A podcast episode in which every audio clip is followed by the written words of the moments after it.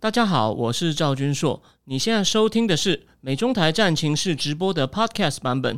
每个礼拜一跟礼拜四晚上八点钟，我都会在 YouTube 上直播，用最口语化的方式，深入分析最新的美中关系与影响台湾的重要国际局势。想要第一时间收看直播，记得在 YouTube 上搜寻并订阅我们的频道“美中台战情室”，也别忘了加入我们的 Telegram 群组。在我们直播与 Podcast 文字区都有连结，可以点进去哦。呃，好，各位美中台战情室的观众朋友，呃，大家好。那个聊天室刚进来的人，呃，晚安哦。那个呃，非常谢谢仓鼠的提醒，我的插头已经插上了。欢迎来到今天的第一百四十集。我们今天呢来讲两个话题哦。那第一个话题呢，它是符合现在最热门的话这个热点的，而且呢不只是。就说台湾人关心的话题，已经是目前全世界主要媒体，甚至主要的政治经济精英都在关心的话题，就是中共还是宣布要继续演习，但是呢，这个演习会带来很大的影响吗？在在我今天只讲我内容之前呢，我先告诉各位我的结论，然后到时候呢，看能不能引起你的兴趣后，就一直听下去。我认为呢，他会演得很认真。那为什么演得很认真呢？要跟就是要跟美国哦谈判，他要跟美国谈判，他只是为了要跟。美国谈判逼美国再跟他谈更多事情，所以他现在要演，而且呢，美国一直美国的那个 Blink 呢也说了，我们要持续对话，降低紧张，所以呢，基本上呢，两边还是对得上哦，所以呢，大家也不用太紧张。但是呢，还是要适当的保持警觉，因为中共会使出各种阴招小动作，它要造成台湾的民心浮动。哦，台湾的民心浮动呢，他就可以跟美国说：“哦，你要我不要搞事是吗？那你你要开什么条件给我啊？”所以，所以呢，哦，也不是说大家就可以就这样高枕无忧，只是呢，他应该不会干出什么疯狂的事情，哦，让美国下不了台，哦，让一心想对话的拜登下不了台。哦，我认为这个几率是几率是不大的。那这个大家可以放心。好，那再来呢？第二个话题，第二个话题呢，我们来讲一下。就是在我讲这个第二个话题以前呢，我先给大家看一张照片哦。你看，那个参议院终于通过了一个拜登很想要的法案。那这张当然不是说应该只选一张表展示他好像很开心哦，士气大振的照片，应该不是针对刚好听到他现场的反应。但是呢，他会选这个照片呢是有道理的，就是呢，终于哦来了一个，等于是打了一场。算是不算小的胜仗哦。那到底参议院通过了什么法案？然后很快呢，Pelosi 就是激起一池春水的 Pelosi 呢，很快说在众议院呢会尽好排上议程，然后呢尽快让他通过，让白宫签字。那这个法案叫做呃 Climate Health Care and Tax Bill。那这个是这个东这个这个法案呢，当然你从名称该听得出一些东西，有什么仔细内容呢？还有它对其中选举的影响呢？我们第二阶段哦来谈一下。然后呢？那个这边呢，呃，这边我再跟大家说明一下哦，就是有加入政治会员的哦，不好意思哦，我知道差不多文章又要更新了，所以麻烦在各位再等一下，我明天哦，我明天应该会把这篇这第二篇文章，这个月第二篇文章呢，我让它上线。如果明天来不及呢，最慢应该礼拜三也会上线。那这次呢，会把我我就会帮大家把这个那本很重要的书那个。安倍大战略的一些精华，最重要的东西呢，我会把这个整个书的结构，还有每一章的重要、最重要内容呢，哦，做成你看的非常非常好吸收的摘要。但是篇幅应该也不会太短，请大家再等我。我应该快的话明天，我慢的话，我就后天。那我虽然上礼拜就在铜锣湾书店已经讲过，有几位有上线来看，非常谢谢，还有人到现场来哦，谢谢你的饮料。那但是呢，我要讲的是，这跟我在铜锣湾那天用嘴巴讲的东西呢。会有还是有蛮多东西不一样哦，所以呢，哦，你不要觉得说我一语两吃这种事，当然难免会有一些最重要的东西，核心观点会重复，但它的那个之那个骨架是一样的，可是血肉呢，哦，会有很多会会有很多不一样的内容，就是我那天哦来不及讲完的，因为那天呢，我想难得因为安倍托安倍的福，我前两次去铜锣湾书店讲书呢，呃，都都人其实蛮少，但很正常哦，这很正常，我也不难过了，反正线上还有一些人嘛，那但这次可能因为讲安倍哦，哇。全坐满呢，椅子全部坐满，有人坐到书架上哎。那我还有一位，哦，他一定不希望不透露名字，但是要谢谢谢谢那位老陈哦，老陈，你知道我我在跟谢谢你那天特别来，就这样哦，你知道我在我在说谁就好。好，那我们就我们就今天就来讲一下那个呃，我们就来准备进入第一个话题哦。哎，五毛先生好像有人问五毛先生还没有来，没关系，我相信他应该会想念我的，他应该会上来的。好，我们废话不多说，我们就先进入第一个主题哦。那当然，我们先从演习这些进度讲起嘛。因为上礼拜的六假日，但哪一天哪一天我就不仔细讲，反正就六跟日呢。先是大连海事局宣布要在渤海黄花演习，那大家就笑说啊，这是我话韩国，你舔中也没有用，舔共也没有用，人家不是在你门口演习？哎，我我我认为那，但是我提醒大家哦，南华早报有个观点说，他在那边演习，其实离日本的离日本的美军基地比较近哦，这供你参考哦。所以说他是不是真的欺负韩国呢？我认为可能有一方面有这个成分哦，就是我我不鸟你。毕竟韩国外长现在要要要去中共境内，又去谈一些事情哦，这是第一个问题。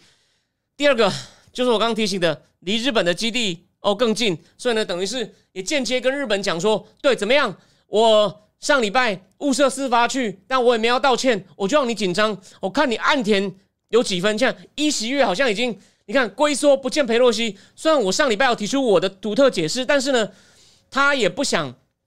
一下子太亲美，免得韩商被修理。我认为这个考虑也是存在的。所以呢，中共中共一想，哼，一席月已经倒了，反正现在民调很低，然后呢又不想得罪那些哦亲我们的财团。好，那现在就换你岸田了。所以呢，我们离你很近。诶，我认为这是有可能的。还有，今天不是有宣布吗？中共说他们要演练反潜反舰。那这个呢，他会怎么演练呢？目前看起来好像没有最新的消息。但今天有国防部有开记者会哦，抱歉我还没有完全看完。国防部有出来开记者会。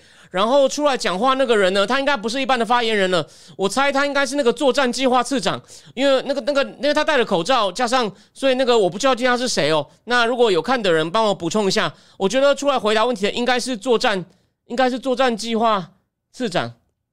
哎，五毛先生来了，欢迎你，欢迎你，好。那我们就今天就继续讲，我们来讲一下五这位五毛他伟大的祖国，基本上呢，现在就是干纸老虎敲诈勒索的事，所以呢，哦，干不出什么大事的。但是我们呢，我们来我们来比较一下东西哦，我们比较一下九六年第三次台海危机哦，他那时候不是也周边演习吗？甚至九五年已经发生过一次，就是李登辉访美之后，那可是呢，我们就直接以九五九六把它看成一次哦，我们来做一些综合比较，这是个把它看成一次，当然是只是基于方便的目的啦。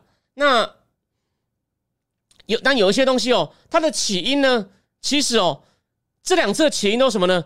有一个政治人物呢，他为了想要增加自己的光环，当然他做事呢，也对，也对他的国家，就说也会也会有一些国际重要性，不光是他为了个人想出风头，但是呢，也是有的。当初大方李登辉先生呢，他呢是想要当率先访美，以前只能过境哦，不能够真的到美国国土上进行访问。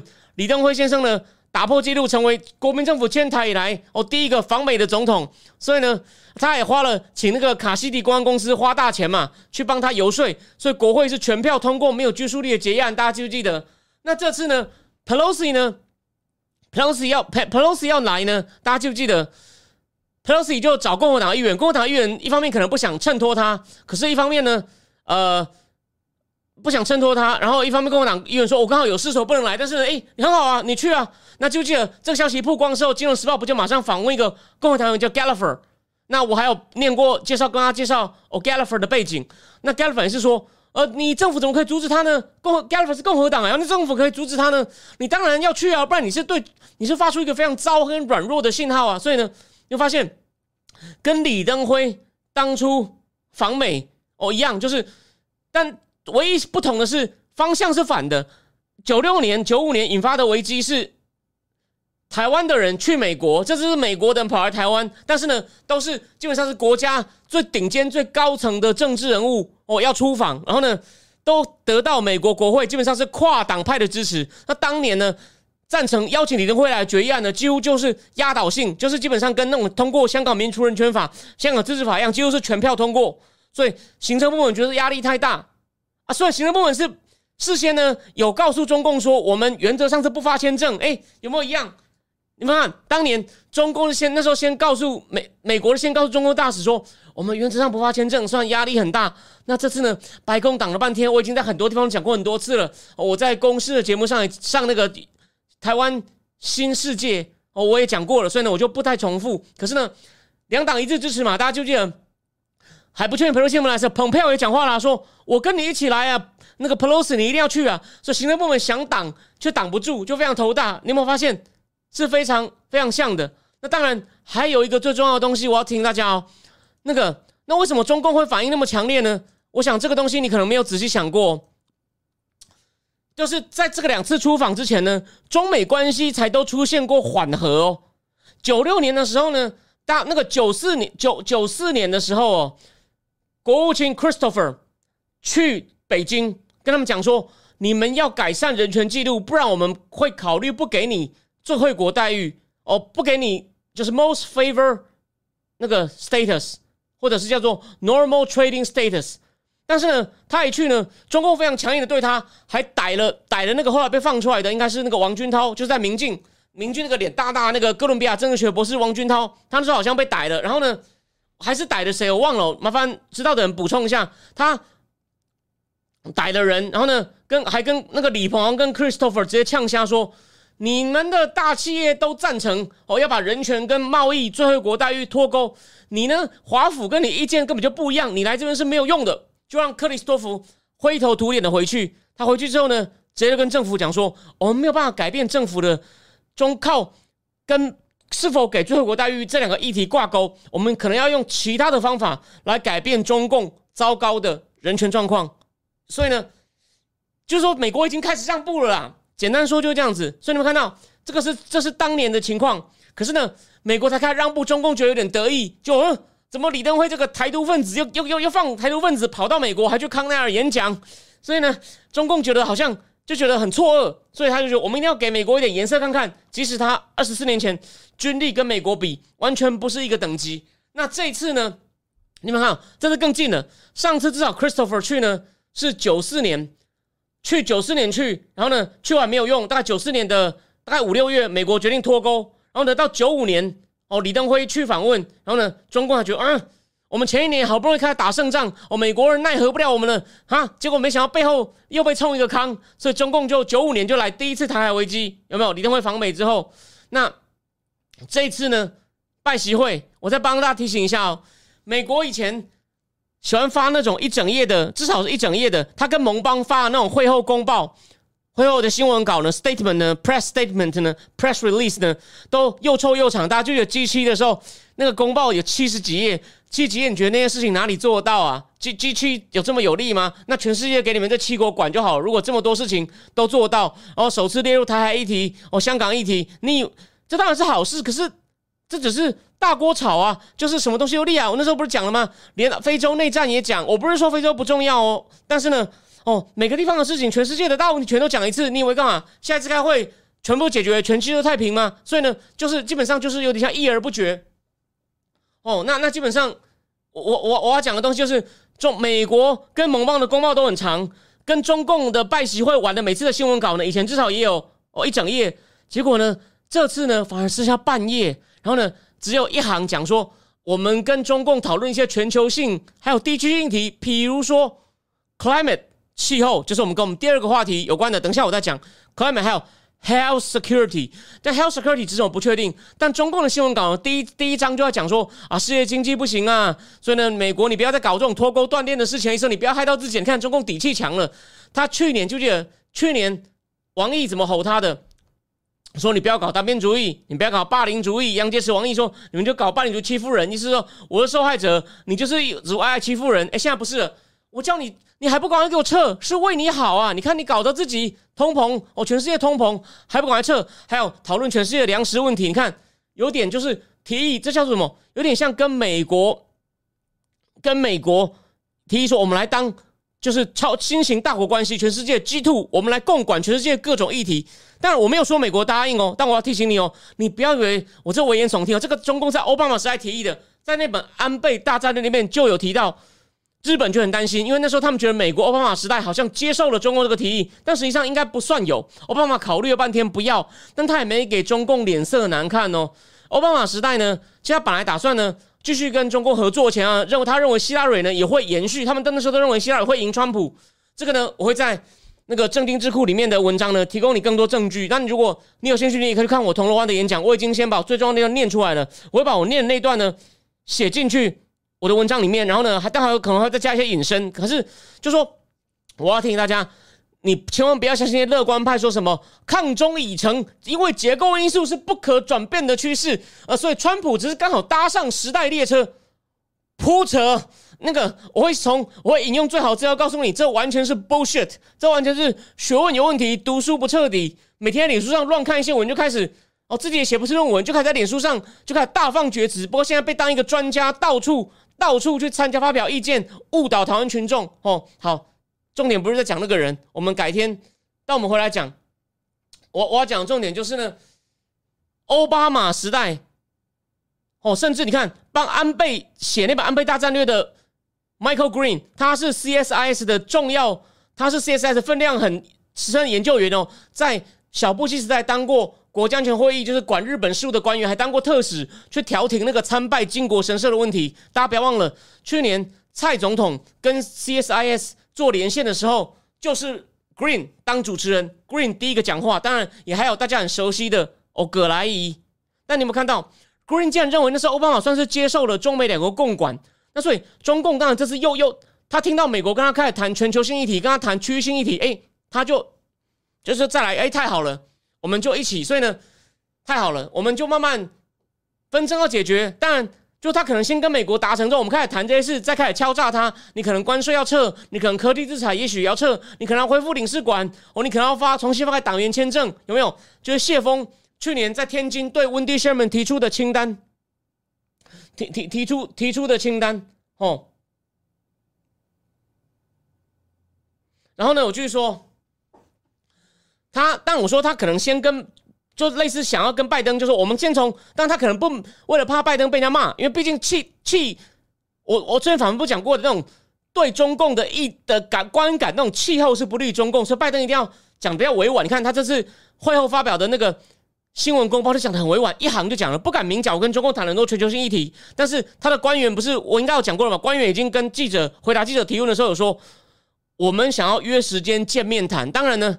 现在呢，中共已经不理他了，就因为你看嘛，中共本来以为哇，我们终于打出一场胜仗，然后呢，这次很多事情开始又勾上了，又勾上了，那就先谈谈看，等有点像共管，就算我们言语上不要逼拜登这种让步，言语上不要吃他豆腐，反正呢，我们开始做到一些实质性的哦，好像两强探讨全球议题之后呢，等合作开始呢，气候也合作了哦，全球经济政策协调哦等等问题。甚至比如说要扶助一些弱势国家，比如说大家就记得我那次讲过外债问题，哎，中共开始跟其他国家一起跟斯里兰卡谈了，就是你看你要你要一起来一起来帮忙解决嘛。那中共如果参与够多，再跟美国说，哎，我们现在已经变成 partner 了，你要不然有些事情不可以这样哦，还不赶快给我撤，这不是对你也有利吗？所以我觉得他已经可能有个策略了。结果呢，哎，被裴洛西这个出访让他实在是太没面子，所以呢，他一开始以为呢，只要叫胡锡进出来恐吓。美国就会，也许会说，或拜登会全力挡住他，结果没有，害他在那边洗脑人民，说我至少会半飞，甚至必要时候给你击落。哎，现在人民很，人民很错愕哦，就是说你妈的，我们的政府就没有用，大家不要以为这是我讲，就是我在唱衰他。不是有一个人跑到厦门政府前面丢鸡蛋吗？虽然这只是个别行为，可是民意真的是觉得我们这个我们的政府实在太没用了，跟那个五毛我想的不一样。所以呢，你有发现中共？为什么真的那么愤怒？跟九六年有点像，他都觉得你耍我啊！你才刚跟我和解，有没有看到？所以说，为什么中共一定会激烈的反应？跟九六年哦，很多 key 哦，其实是一样的。那再来讲另外一件事情，就是，所以呢，他为了要这是要让美国知道他生气呢，可是呢，他第一天本来要大众演习嘛，他这次要把台湾彻底的封嘛，他演习的范围比九六年大嘛，这是不一样的地方。可是呢，我认为哦，他那四枚飞弹射歪了。他那四枚飞弹射哦，对我先说明一下，我上次节目开始之前呢，因为我我那时候还没有日本还没公布射歪的嘛，是到一半才有人跟我讲，所以呢，那难怪会停啊！你想想看，我再讲一次哦，有三种可能，反正第一种他是故意的，但我觉得机会不大，很简单，为什么？就是因为很错愕，怎么会射到日本去？赶快先停，想一想要怎么办？你想想看，如果他是故意，他是故意的话，那马上又忽然停了，那你不是被人家看？你已经你被人民笑的还不够啊！你让佩洛西那么开开心心的来，高高兴兴的走，都没有遇到阻碍，他已经激起那么大的民意的失望，甚至反弹了。那你你你好不容易一次对台湾、日本同时开打，然后忽然就停，那不是被他笑话？一定啊，怎么搞的？但是呢，误射也有两种可能：第一，真的是飞弹太不准哦。那我是觉得，虽然我常常骂中共，但我觉得这个可能性一半啦，还是有可能就是他真的是跟普丁的军队一样有很多问题，只是习近平都不知道。那另外一种可能是什么呢？他怎么说？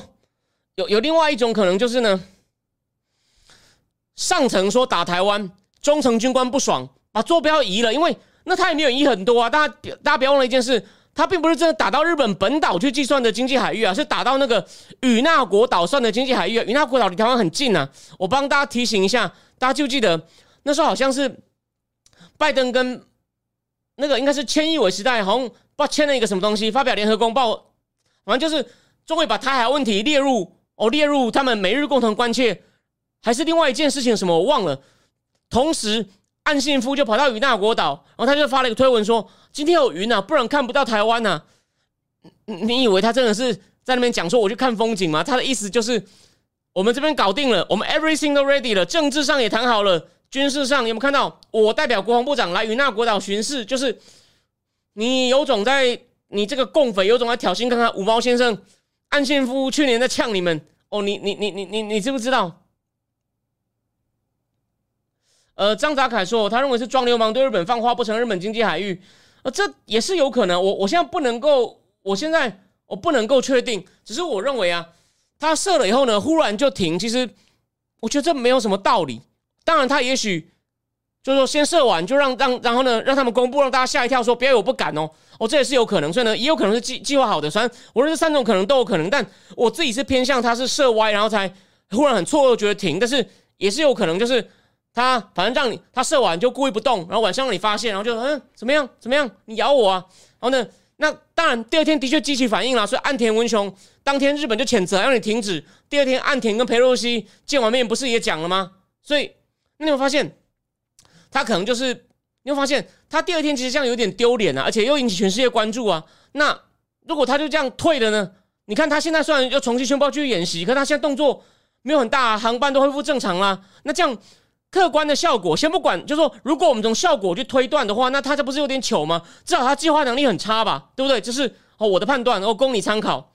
好，那再来，当然我刚讲的是一些军事上的，但我不会讲很深，因为第一他没做什么，第二我也不是那么懂。哦，但是虽然我基本的还算知道，可是呢，重点是他现在军事上没什么动作啊。台湾的航班恢复正常了，说要在渤海设一个月后，也不知道到底有到底有没有设。然后呢，那重来重点是什么呢？就是刚刚聊天室有人讲到的，他宣布对跟美国的七项合作，七项合作暂停。哦，哪七项呢？前三项都是跟军事交流有关。大家不要忘了，去年。拜习会第一次就讲说，希希望能够恢复两国的军事会谈哦，比如说谈核武啊，建立高层的热线啊，免得有冲突啊。那前三项什么停止战区鸟的通话啊，停止高层军事交流，就全部停掉了。然后呢，连 Austin 跟 Milly 要打电话去。大家就觉得米莉去年不是一直打电话给李作成啊，说我们不会跟你发生战争。李作米莉打电话去被挖出来，然后呢，米莉还说哦，那只是正常打电话。但是呢，大家都觉得干你没有高层授权，就像私底下打电话去说我们绝对不会开战。其实这有点僭越主帅权哦，真的有。好，那当然已经发生了，也没被追究，我们现在去骂他也没意思。但回过头来，你看，除了去年拜习会就说军事上也要恢复，希望能恢复会谈。新加坡不就赶快场外见了一面吗？当然，川普时代也有见啊，所以这也不是什么哦，这也不是说他主动太去求人家。可是呢，川普时代也有见过中共的国防部长。可是我提醒大家哦，我还在帮他，这个很重要的时候，我必须要再讲一次。川普时代，疯狗马蒂斯去中共的时候，有见到不止国防部长，他见到了许其亮。许其亮是中央军委会的第二副主席，第一副主席啊，主席是习近平，许其亮还是真正重要的人物。所以呢。川普时代呢，规格比较高。那这次呢，哎，他不但把拜登偷降了规格，只让你见没有实权的魏凤和，但是且这次呢，危机发生以后呢，还不接你电话，然后呢，停止军事交流，哦，停止一些引渡、司法互助，也就是说，贪官抓不回来了，就中共的贪官我们也不要了，就是不让你，你美国美国的贪官或美国。美国抓到那些中共罪犯，我们现在不收了，应该这样讲，就你抓到一些问题人物，你美国不想要的，管你，就让你留在美国，你就去养他啊！我不接收，我当然这是小事。再来，毒品禁毒，芬太尼，大家不要忘了，芬太尼对美国影响很大哦。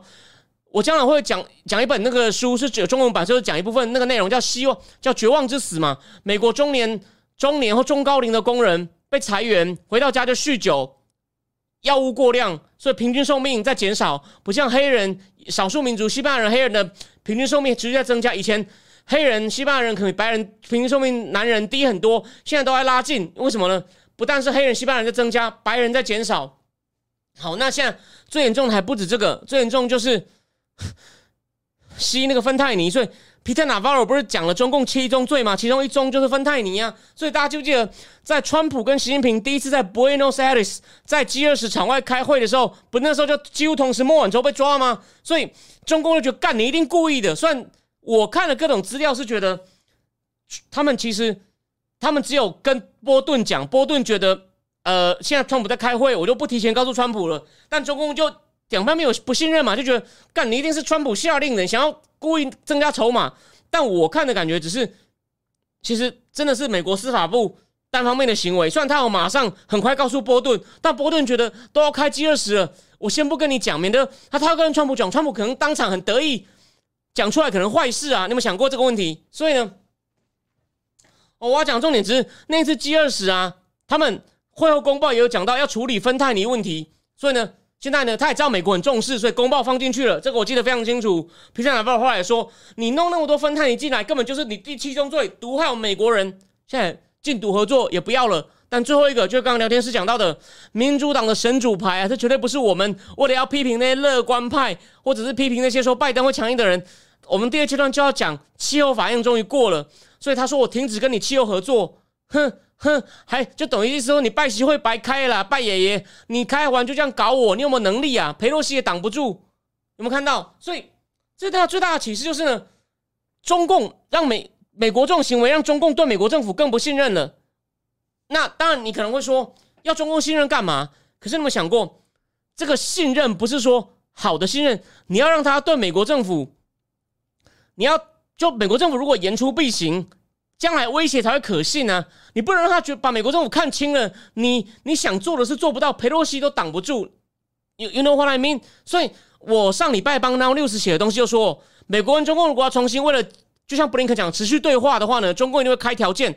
这个不止我这样讲，我在 Now News 文章里面写吗？他可能会像伊朗一样，伊朗不是恢复和，他们现在和和恢复核武谈判卡在哪里？伊朗说你要把革命卫队从恐怖组织名单上解除。啊，美国现在不愿意嘛？他可能怕解除以后呢，被川普笑说他软弱软弱又让步。当然，这可能是个考虑。我不确定为什么美国现在不愿意解。当然，他如果解了，我也会骂他软弱了。坦白说，但这个应该牵涉到一些我对中东大致上懂，但没有懂到细节，所以我就先不评论为什么他不愿意，他不愿意解。但我猜怕软弱一定形容个原因。好，那所以我有提到，美国一定会，中共一定要求美国保证哦，这种事不会再发生。哎，不止我一个人讲哦。就是国民党智库，你不要听到国民党智库就一定说那一定是什么走狗或者是什么舔共。国民党智库有些军事专家还不错，那个接种接种我讲过，因为我也讲过他了嘛。接种常常被访问，他谈军事，但将战略所博士接种也说，中共一定会要求美国保证，就是对于高层的互访呢设下一些限制，高层访台设下限制，不然他不要跟你谈。那当然，所以呢，他为了要增加筹码，他现在就要威胁你啊。所以你看，他现在就政治上也出手了，八项措施。中断跟美国合作，这是其中一个，也是一种表态嘛。所以我认为他再来呢，一定除了演习以外呢，会有一些小动作，可能继续制裁台湾商品，甚至继续抓几个台湾的倒霉鬼，抓几个台湾倒霉鬼，反正就要就继续搞网络攻击。不是台大的网站也被害的吗？我觉得这种小动作会更多。然后呢，可能不时忽然会射几炮大的，射几炮大的，反正就是让人家觉得，反正要弄到上报纸标题啦，然后让让人家觉得你拜登政府很无能，现在区域不安了，应该这样讲。拜登政府呢，扣掉他今天获得一胜之前呢，他等于已经内政有一个球在手上转不弄得不不论，就是在那转很辛苦。然后呢，外乌克兰战争他已经两个球，已经快忙不过来，看起来已经满身汗。然后呢，大家觉得表现也不好，他中共就等于要给他丢第三个球，让他让他几乎要玩到快摔倒。中共会，但他也不会弄太大，这是我讲的重点哦。这个不是说为了要证明我的我我的分析能力怎么样哦，我要讲的重点是。大家可以放心，不会有什么大事。所以呢，不管他对于是为台湾好，还是像那五毛可能吓我们，他说你们要倒大霉啦，中共要动大动作啦，什么台湾内应或者响应啊，你们倒可能会像乌克兰，那都是骗人的。从中共现在这种很快就收起来的动作，然后呢宣布了半天也没干嘛，加上有些动作明显就是跟美国喊价的动作，他呢再来演习呢，就是演演演到又把这个搞不清楚状况的拜登政府呢跑过来说，Let's talk, we should reduce tension. OK，重点就是这样子。呃，然后张泽凯说，今年情势大家那么高，所以可能是习的政敌靠这件事搞他，来开会前难堪。习目前主要目标还是以成功掌握党区连任为主，这个前期抛出任何事都可以拿来调，那削弱他政治威望。呃，I agree, I agree, I agree。所以呢，习呢应该这样讲，他一定要搞点事来挽回面子，然后让民意不要那么不满。可是他也不能搞到失控。这样讲好了，你有没有想过，如果他搞到日本，很快岸田说，我们决定把修宪往前挪，然后呢，甚至如果搞到美国，连民主党都出来骂你。那这样就过头了。可是呢，他又必须要给美给拜登政府形成压力来谈，就是你要跟我谈，是不是要对高层互访？你要立下一些新的保证。哦，最后讲最后一段，我提醒大家哦。他我说我你要担心的事情是什么呢？克林顿政府那时候一开始很强硬嘛，派两艘航空母舰来。那拜登政府保护佩洛西，美国军事实力还是很强啊，保护佩洛西保护的很好啊。所以我就说了嘛，他摆出的阵势就像一个泰森站在那里。那个马马保国五毛，你们的马保国人民解放军哪里敢冲过来啊？一个航母雷根航母群在菲律宾附近，然后呢，在日本那边呢还有两个那个叫什么？还有两个打击群，应该是驱逐舰吧？那个两栖两栖两栖两栖做两栖舰，那个不要两栖什么舰的打击群，哦，所以中共根本什么都不敢做。那裴洛西走了以后呢？哎，他发现台海形势不对，叫雷根号留在原地不动，所以呢。也算是强硬，然后呢，他现在美国宣布新的一招，这招还不错，只是我觉得他宣布的时间点呢，还是有给中国留余地哦。这个我给我给拜登政府的外交团队也稍微拍个手，他宣布跟印度要演习，离那个中印领土有争议的实际控制线 （line of actual control） 不到一百公里哦。你有没有发现，上次上次不是有人提醒我，上次聊天是我快讲的时候说，中共他好像没有真的确定把那个班公湖割给印度，不过他从那个。他往后退了二点五公里，从上次二零二零九月跟印度发生边界争议的加拉万河谷，还有就是 P P P 十 P 十五 P 巡逻站，还有就是办公湖往后退二点五公里，所以他是觉得这时候跟印度千万不要出事，我要专心对付台海。哎，美国发现他弱点了，就说我们十月中可能就在你二十大前要演习哦，看你美国总算有点筹码了哦，希望拜登政府哦多干一点这种事。不要一天到晚只说对话，你要先你要先耍狠，中共才会怕。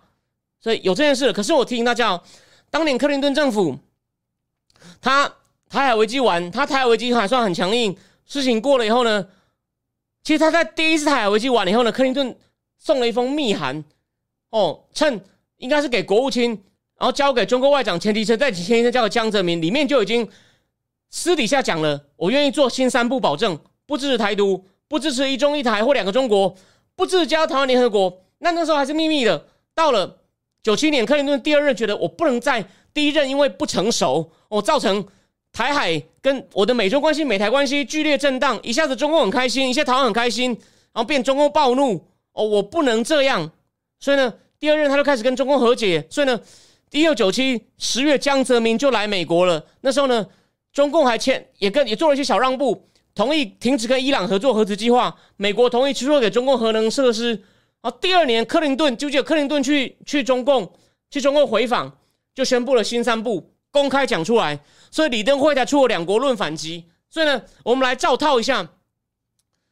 当然，这次的时间点会加缩的更快哦，一切在加速嘛。毕竟有中西两个加速师。所以重点来了，等这个危机过以后呢，你看中共。现在就再继续在制造一些看起来危机的事，让美国跟他谈。但会不会他拜登政府会不会像克林顿一样让步呢？我觉得我要解决问题呢。如果他其中选举在大败呢？哎，说不定有可能哦。如果他其中选举又大败，你会说大败难道不能靠强硬对中共吗？没有用的，因为右派已经右派只想拿回政权，谁会因为你想想他可能瞬间会比川普或共和党强硬吗？第一没有用，他可能呢？可能还是要继续，就是讲说，我可能跟中国合作，我能跟中国合作，所以呢，你二零二四要支持我，我能跟中国在各种议题上合作，哦，避开紧张。你呢，选共和党呢，只会造成，只会造成，哦，我们用更多，让全世界更不环保，然后共和党呢，到处会让我们陷入战争的危险，他可能会这样讲。所以，我但还好，如果最好的情况是两个院都被共和党拿回来的话呢？如果拜登政府做什么软弱让步，也许也许共和党可以靠立法来挡住他。如果他两个院都有优势的话，他如果看到拜登做什么事让共和党跳起来的话呢？哦，就有可能，比如说台湾政策法被挡嘛。林，我上次不是讲过，Linsey Graham 跳出来说，你呢？At every term，每一次拜登政府都 choose the weakest path，所以呢，我们共和党一定要站出来 do something。所以呢，其中选举就算拜登大败呢，他本内政基础更薄弱，我认为他会被中共逼得让步，但还好，因为共和党会帮我们看住。哦，这是，这是，这是我的看法，我这是我的看法。可是呢，克林顿第二任上台，觉得要检讨政策。第二，中共那时候的确。也没有在挑衅哦，他也觉得我们不需要跟美国对抗，我们还要入世贸。然后第三，还还有还有一件事，可能那时候也遇到一些内政麻烦，大家就觉得鲁文斯基案啊被弹劾啊，所以呢，他就选择跟中共和解。所以拜登政府呢，他如果其中选举大败啊，他再来呢，他还是没有底气去跟中共对抗了。所以呢，中共现在一定要加码演呐，所以我认为是不利的，很可能会重蹈克林顿政府先硬后软的模式。这是我的预测，会不会对？我们要再看一两个月哦，十月中真的会演习吗？还是谈一谈？哦，好了，他可能既然说了不能取消，哎，可能本来要去五百人，会不会变两百人，甚至变二十人？哦，甚至演习延期，有没有可能？先看，我我我只是说，我提醒大家怎么样去观察再来的发展哦。然后那个李明喜说，他问我说，对巴基斯坦空空袭有什么看法？会让阿拉伯世界更倾向中俄吗？呃。这件事我才刚开始，我只注意看标题哦，我没有看哦。但我告诉你一件事，拜登政府老毛病还是在无能。他他去访问沙特阿拉伯，已经理论上要重新回到川普路线，亲沙国远伊朗。他也说你放心，我跟中东会联建立一个防空联盟来挡住伊朗。可是呢，他又重新恢复跟伊朗的核武谈判，你这样不就又又反来打脸自己吗？他他就那不就打脸那些也考虑要重新跟你亲近你的沙国吗？核武核核武跟伊朗的谈判又在维也纳又恢复了哦，我只是要我只是要告诉你，所以我觉得这很瞎。虽然这个消息没有什么注意，我本来想要在脸书上贴，后来忘掉了。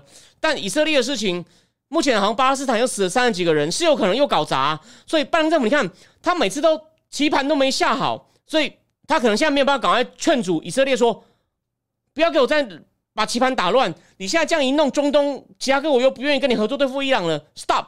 我认为他应该要这样做，这没有错。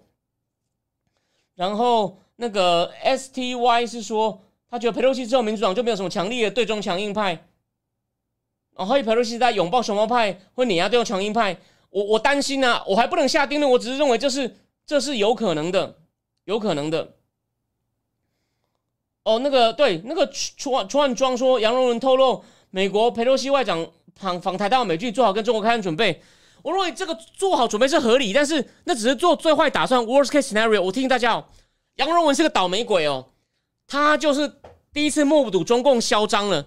那时候大家记得哦，杨洁篪在应该是东协外长论坛，还是在东亚高峰会的一个外长的会议上呢，瞪着希拉蕊说：“中国是大国，新加坡等国是小国，这是无法改变的事。”讲的气呼呼的，他边瞪着希亚蕊、杨荣文。还有 Cam Campbell，现在的 Intel，Campbell 杨荣文被这样瞪一下，整个气场哦都大伤。为什么呢？他回去以后呢，他在那个选区叫集选区嘛，新加坡的很多选区是一次选五个人。杨荣文史上第一次输，史上新加坡第一次在集这样讲好了，新加坡长期反对党都只能只有工人党呢，就只有在后港赢那个只有一个席位的选区。第一次在五个集选区，他们一次选四个到五个的，就是那个选区可以选出四个到五个人的这种集选区啊。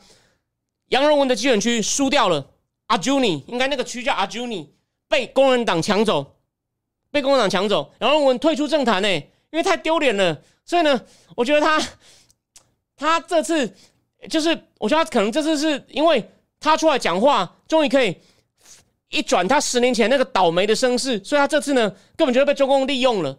那我觉得啊，他就故意想要来制造一种紧张的气氛，他只是帮忙讲说，你看有多紧张，美国还不赶快出来跟我谈。那他讲的这件事情呢，含义并没有大家想那么严重。美军只是做好，万一真的有飞机冲上来，那请问一下，他冲一美国行政专机，这是不是要开战？这当然是在美国军方的，你当过兵的知道，台湾的术语叫“想定”嘛，一定在美军的想定之中啊，所以也没什么啊。他讲的都没讲，只是效果很惊悚。你看，大家又想起来了，有一个人叫杨荣文，记得我再帮大家提醒一次，他就是被杨洁篪呛，呛完以后气场大衰，回去以后在十年前输掉新加坡史上人民行动党第一次输掉集选区，然后他退出政坛，不然他本来前途看好的外交部长，好吗？然后那个林冠泰说，如果美日直接打北京，引起美中核子大战可能性会相对大增，不太会被美中领导高层接受。所以，如果美中高层想打一场区域传统战争，应该只会现在像现在台湾。呃，我认为应该应该是，这这我同意啊。他很怕打核子战啊，尤其是拜登政府非常怕，非常怕。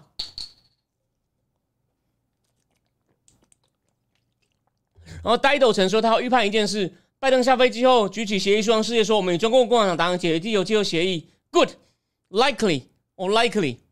好，那我们第一阶段呢，先讲到这边。我们等一下，我换一下标题，然后呢，我们再讲。如果后面还有时间，我们再讲第二，再讲别的东西。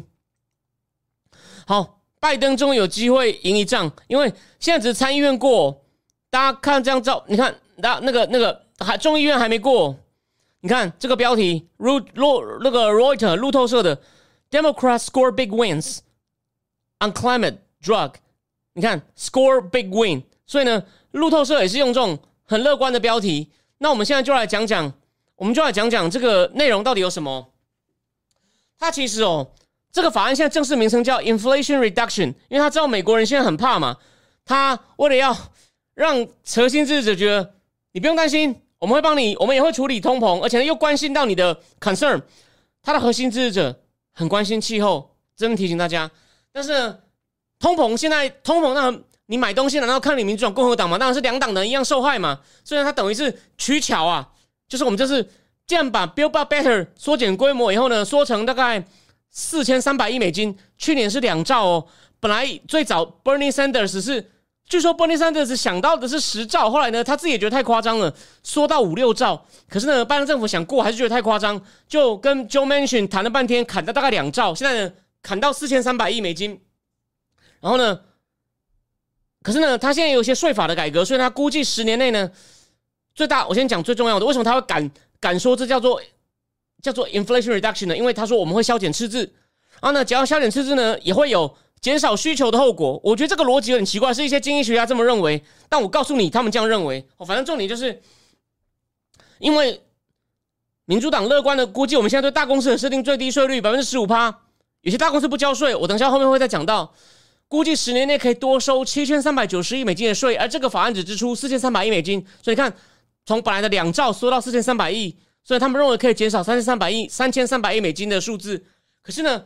最权威的国会预算办公室 （CBO, Congress Budget Office） 只认为减少大概一千零二十亿美金的赤字，为什么呢？因为他认为哦，他有少算一个东西哦。他说，嗯，他说这个这个法案里面呢，还有一个部分是要强化所谓的美国的国税局，好像要增加查税的人力。共和党对这个都一直骂，他们认为这个十年内呢，可以。多收两千零四十亿美金的税收，可是呢，这个国会的预算办公室没有把这部分列入减少赤字的预估。哦，他没有减少，所以呢，而且呢，最后一关，他其实为了过这个法案呢，还有一个税法呢，税法做了一些修正。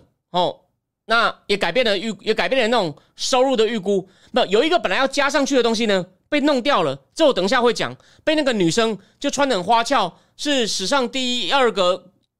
他是双性恋的国会议员 Kristen Cinema，这个我最后面再讲。他跟 Joe Manchin 是一直挡住那个 Build Back Better 法案的。那 Joe Manchin 先跟 Schumer 偷偷协商了半天，这次好像大部分民主党人还不知道。所以 Schumer 毕竟也是当了很久国会领袖了，所以也是厉害了。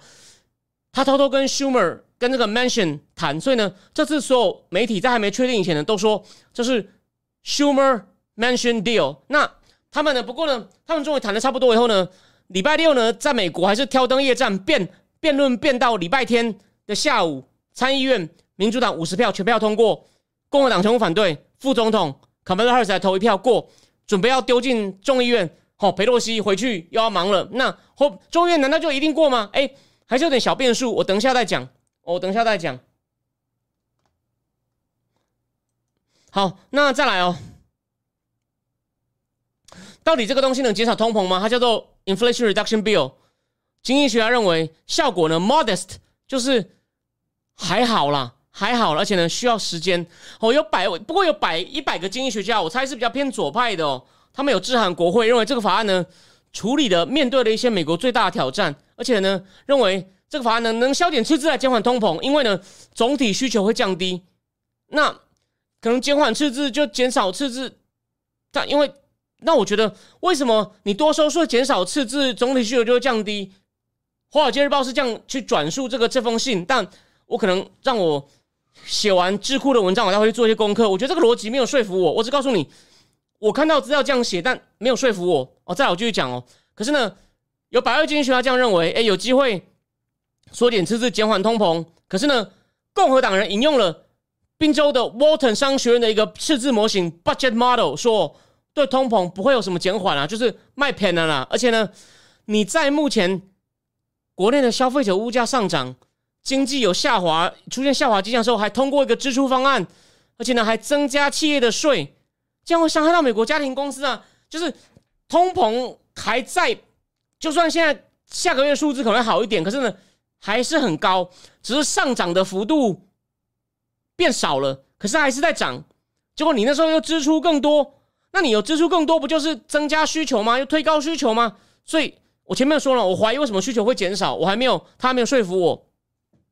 然后你呢，你现在要对企业加税，虽然说加税应该是能减少赤字没有错了，可是呢，你现在对企业加税呢，这等于是通膨伤害到消费者，伤害到家庭，对企业加税伤害到公司，哇！你这法案就是大家都不爽嘛？你在搞什么？那可是民主党就觉得气候转型很重要啊。当然，民主党人会反驳了。那我们就一个一个讲。Joe Manchin 认为哦，比如说，Joe Manchin 这是问妥协，他认为这个法案呢会带动一些投资，在哪方面的投资呢？更环保的生产方式哦，减少排碳，就是 clean 更 green，还有呢更环保的能源使用方式。不过有人就说，干他将会害到他自己的州，因为他的州西维吉尼亚州呢是用很多煤的哦，用很多传统石化能源的。那除了这个之外呢？他说还有一个另外一个分，以后顺便通过另外一个法案哦，不是这个法案本身哦，它叫做呃 Permitting Reform Bill，就是允许改革法案。但这个细节不好我要再找时间研究一下。反正重点就是呢，这个也会加速清洁能源使用。为什么呢？简单说，我从我看到资料的叙述呢是说，美国不管是联邦或地方的政府呢，需要一个更同整过的英文叫 Streamline 的这个核准程序来防止。联邦或地方对于法案要执行法案的拖延，他认为这些拖延呢会影响到一些对环保、对于能源转型有帮助的一些一些 project、一些项目，比如说什么呢？高福特电力传输，或者是一些产出跟清洁能源相关的矿物的农场和矿场的的一些，就是这些的运转会影响到，所以他怕中央跟地方。一些法规或行政程序阻碍到了，所以呢，它有另外一个叫做 Reform Permitting Bill，也跟着这个 Climate Health Care 跟 Tax Bill 哦一起一起过。那再来就讲一个，还有一个为什么民主党人那么重视呢？哎，要讲到我最常提到那个荣鼎资讯顾问公司 Rodian，他也原来他对美国国内经济也做一些预估，他认为有有这个法案呢，可能排碳的水准跟二零二五年排碳量比呢，有机会减少至少百分之三十一到四十四，也就是。至少三成，甚至到将近一半哦。他说，如果没有这个法案呢，本来预计跟二零零五年的排碳水准比呢，按照美国现有的政策，就没有这个法案通过前的政策呢，大概只能减少二十四到三十五，也就是四分之一到三分之一。那现在变成三成到将近一半，哎，是有点进步嘛。所以对于比较左左派的哦，重视环保的人，他们认为这个是有用的，这个是有用的。那么，Danny Danny 问说：“这是以基础建设为主吗？”他觉得美国确实是一些基建，但他民主党会塞气，有的没有偷渡法案。你听我继续讲，我还没有讲到一些细项，我继续讲哦。那个能源的，我等一下会列出十大几大大大项。先讲那个有一个东西跟 healthcare 有关。第二个，他说在二零二一年拜登通过第一个 American Rescue Plan，又是个纾困法案里面呢，有提供给这个叫就奥巴马时代通过这个欧记健保 Affordable Care Act 的补助。哦，那有这个补助呢？这个这个补助有效期三年，总金额是六百四十亿美金，要干嘛呢？有目前接受这个 affordable，因为这个 American Rescue Plan 接受补助的人的一半呢，原本明年开始呢，他要付的所谓的最最低费率提高了，现在不用了，现在不用了。啊还有人呢，他因为有这个 American Rescue Plan 美国援助法案，他现在的健保是免费的，国家帮他出。本来今年要到期，又延长三年，就这样。所以对一些弱势者、中低收入的人，哎，是有帮助的。这不是这不是基建哦，这算是一种社会福利哦。然后呢，而且呢，很多人本来他的就是说他要付一些比较高的最低保费，或者是他的免费健保呢，其中选择权就会失效了。哎，现在又回来了，有没有看到？你如果如果是很优派，就说买票啊，买票。我是觉得这对他们有帮助啦，只是说，只是说。就说，那你们想过一个问题不？你不要补助错人。如果他真的出不起，这方面我倒是赞成民主党。但有些人就是他，其实你把你没有这个补助，他也出得起啊，变成又变国家出，看国家的凯，增加国家赤字。哦，那那那国家的赤字多了，可能又引发通膨。You know what I mean？你你懂我意思吧？就是说这样讲，或者说，因为我国家帮他出，他又把那省下来的这个保费呢？省下来保费呢？他拿去消费，那不就助长通膨吗？一千三百万有一半呢，六百万人呢，也不少哎。哦，你懂我意思吗？然后好，那我现在我现在继续讲，还有什么其他的呢？还有另外一个就是这个蛮重要的哦，就健康保险。如果你有参加这个 Medicare Program 的呢，他准备允许 Medicare 的这个管理机构呢，可以跟药商协商某些处方药的价格。但有些药商之前反对，他们认为就会就会扼杀创新。可能现在规定，反正我可以跟你协商价格啦。你要降价，对啊，这应该不是协商涨吧？一定协商降吧？然后还有，从二零二五年开始哦，你如果是参加这个 Medicare 保险方案的人呢，你是被保险人呢，你每年自费买药，就是除了政府补助外，你自费买药的支出呢，规定不可以超过两千美金哦，就六万块。那美，我觉得六万块在美国应该一年算不多吧。当然，美国现在有些人他收入真的不高。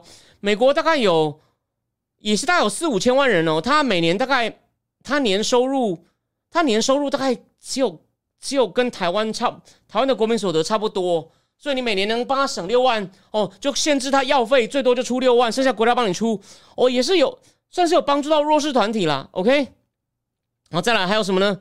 明年某些疫苗注射啊，如果你有保 Medicare 的呢，也变免费。然后呢，在你参加 Medicare 方案的，你打胰岛素呢，以后有这个法案以后呢，每个月你你自费不超过三十五美金。所以呢，它是等于帮助一些参加这个 Medicare 计划的人参加 Medicare 计划。老实说，这个到底呢，它的利弊呢，我我这已经算是医疗经济学或是社会福利的范围。我过我可能要再多读一些东西，我再告诉各位。但目前呢，就是它会帮助到一些人，就是说。你会不会造成国家太多负担呢？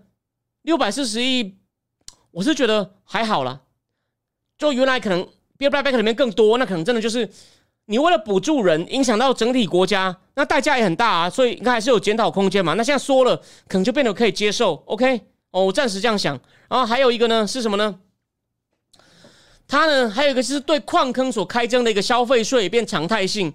他说这个对矿矿坑开征消费税，你可能觉得这有点琐碎，但他原来是给黑肺法，就你的肺受到工人影响，你开矿开多开到肺出问题、纤维化的人的家属补偿主要来源，所以呢，这也是等于是一种扶助弱势啦，毕竟劳工劳工伤害哦，他以后把这个裁员稳定哦，从这个我觉得应该这个是没有问题的，反正这个是矿坑经营者要付的税嘛，所以这不是康国家的凯或康人民的凯，所以这就好了。再来，就共和党最批评的大公司之前很少缴所得税的，像亚马逊。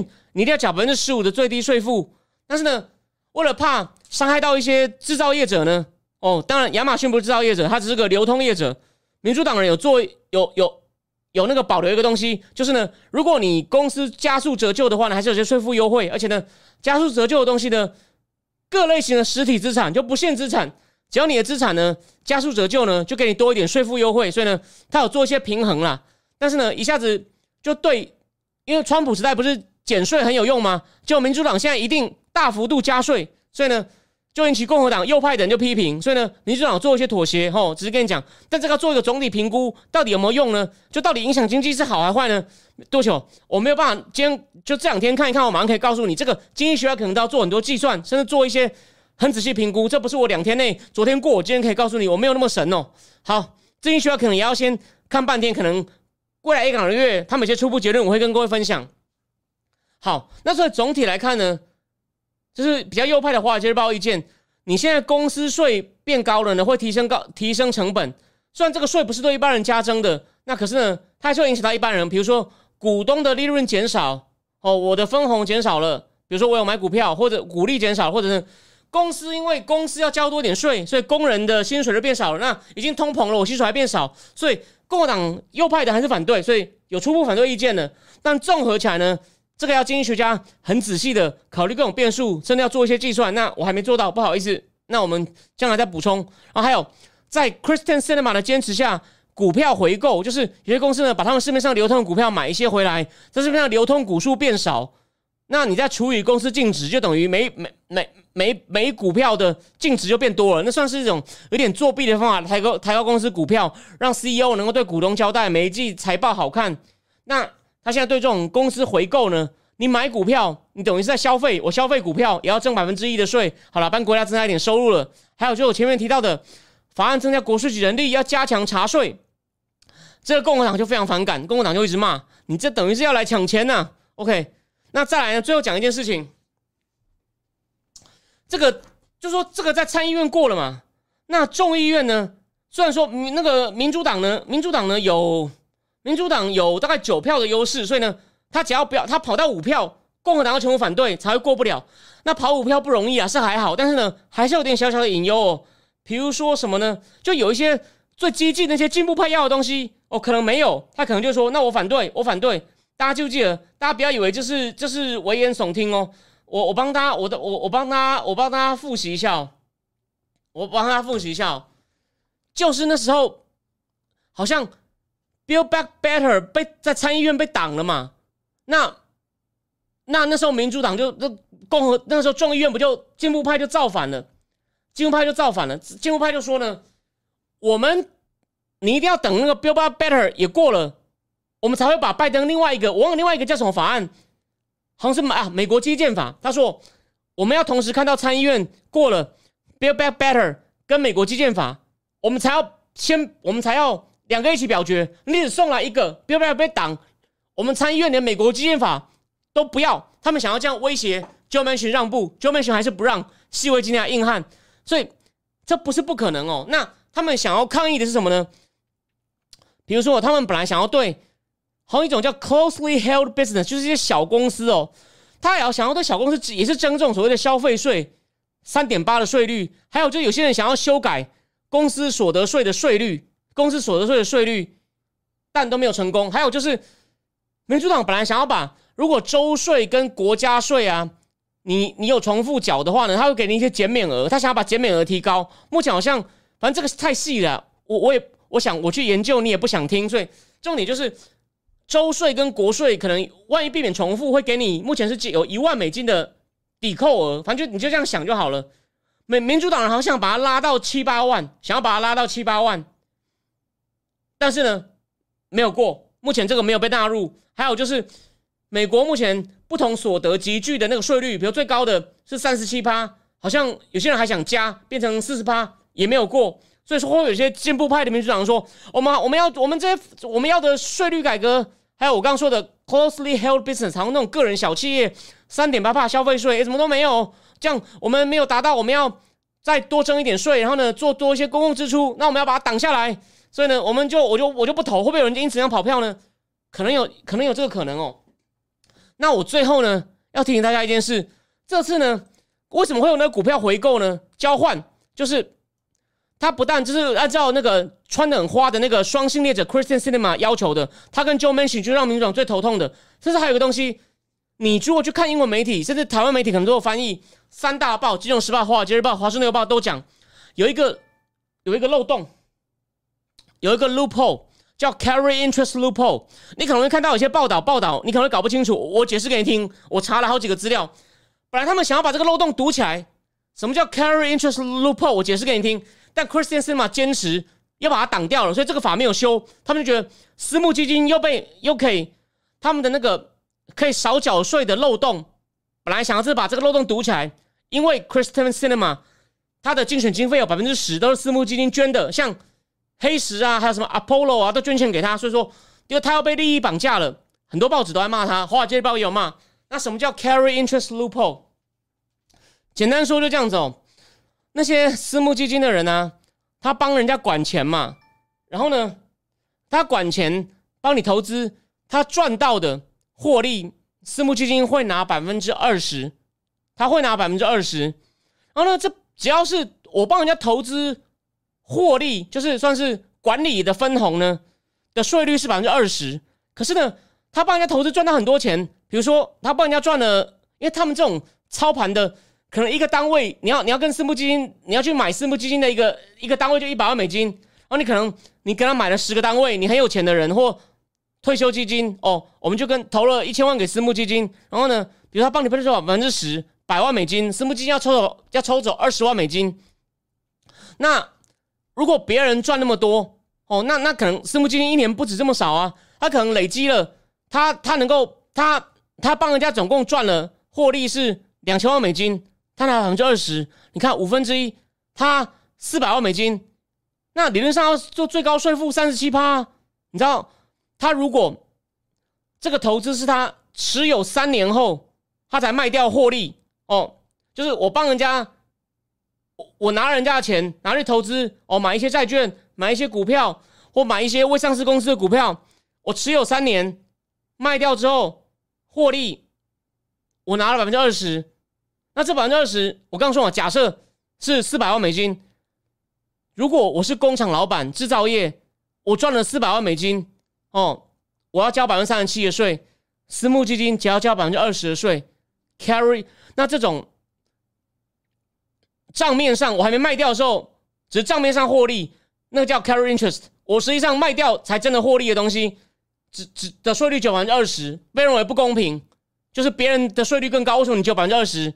他们一直想要修，好像十五年前就被骂了，就奥巴马想废掉，废不掉；川普时代想废掉，废不掉。这次又被 Christian Sema 挡下来，所以呢，Carry Interest Loophole 被维持住了，这个很重要。最后我补充一下，哦，就是这样子。所以呢，最后讲一下对区域选举的影响。我再提醒大家一次，经济学人有一集 Podcast 我还没听完，但他访问了众议院进步党团的，就是那个。应该叫我不知道那个这个党团，他们有很多 caucus，那不是正式的组织，就是志同道合的人就组成一个党团。比如说关心国防法案的，哦，关心关心科技法案的党团就是政团。然后呢，像自民党，日本自民党也有各种不同法案的研究小组。然后呢，他们呃，然后呢，那个就是进步派的党团的那个 Jayapal。反正就是那里面的领袖加帕尔就说：“我们需要这样的法案来把 swing voter 拉回来。你不要以为 swing voter 是指中间选民，是指他说我们的核心选民有有色人种、有郊区的中产阶级哦，他们都或者是那种戏骨的科技人士，他们可能因为被大家很失望，就不想投了。我们要所以呢，就 swing 就只说介于投与不投之间，我们要通过这种让他们觉得有希望的哦。”气候哦，对不起，我还对不起，我再讲一件事，我刚刚漏了，我还要讲一件事。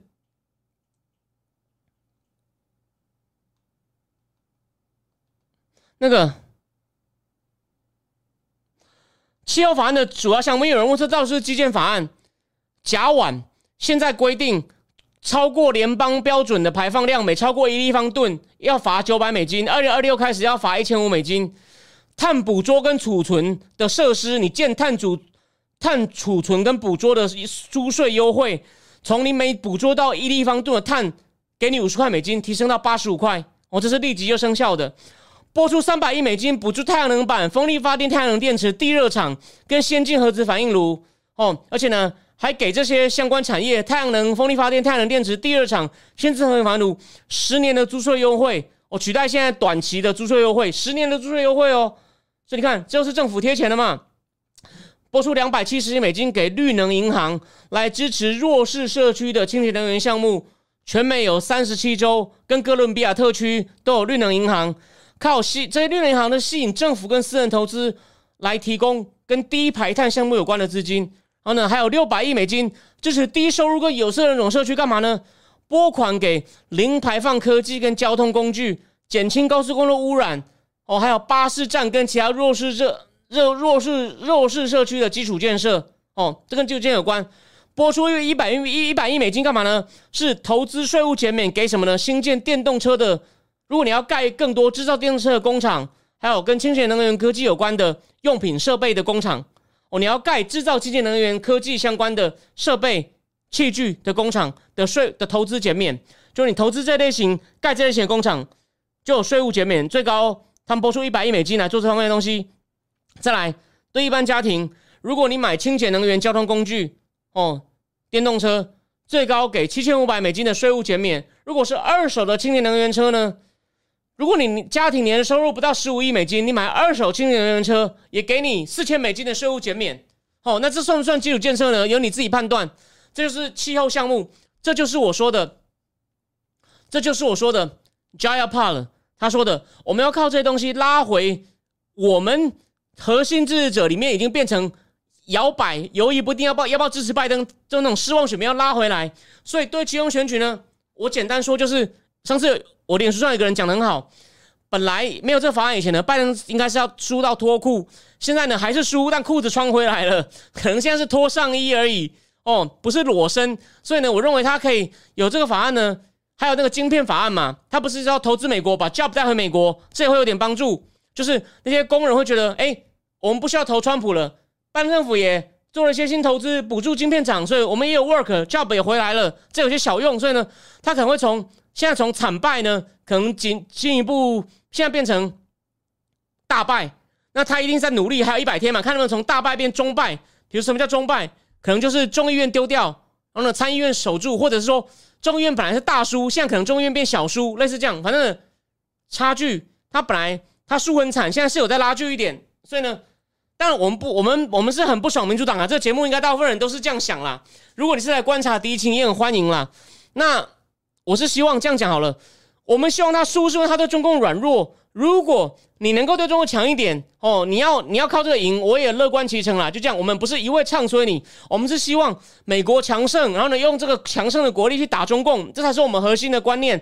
那川普团队真的做的太好了，所以我们对拜登那种比较 critical，这是重点，而不是一定要去。这不是支持谁，我们我们没有那么无聊啊，各位。如果这么无聊，那那我不用花那么多时间准备资料讲给你听，我不用。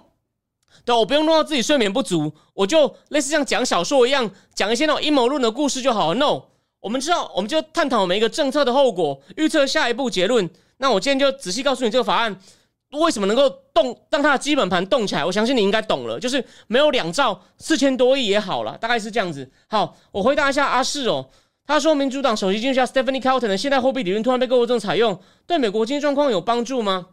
呃，可能会有点帮助。各国如果都大撒钱的话呢，那其实没有可能不明显，很难说。各国如果他都撒钱，需求增加，会买美国货吗？还是买中国货？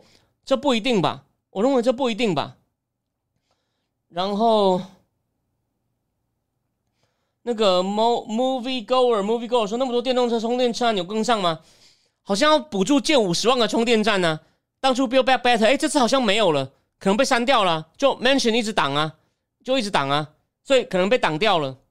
然后牧师熊说不爽民主党硬不起来。对了，我说了嘛，虽然我期望他硬起来，但是我不认为我期望会成真啊，所以你还是输惨一点好了。但是现在 Joe Manchin 让步了，Christian s i m m e r 让步了，所以民主党会扳回一点。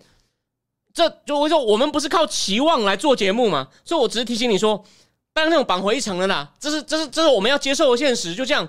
但是呢，我们还是希望。至少众议院最好两院都赢回来，一样啊！我不是提醒过，Rand Paul 说，只要我们赢回多数，我当委员会主席，我就发传票给 Fauci，Fauci，所以 Fauci 说我要退休，他想跑啊。Rand Paul 就是你休，你 Fauci 你休想跑，你看我有传票，我怎么修理你？因为共和党现在不能不能发传票，他是少数党，只要多数党不签，所以共和党上的自办听证会。请了两个生命科学家，他们有在《华尔街时报》投出一个叫 K，还有他们可能最近就是当年在蓬佩奥的国务卿、国务院时代专门去研究中共这个病毒是不是泄露或人造的那个 David Archer，他又主持一场研讨会，请了那两个科学家在谈这个病毒溯源的后续议题。如果共和党赢回来，这些人就不用在 YouTube 上讲一讲，有没有人听不知道，因为那个东西对我来说比较难，所以我还没有花时间听。但我是想听的，能够移到国会有传票，你不来，你看看班农跟 Naver 怎么修理，你们就你发起敢不来，你看我会不会把你告上法院？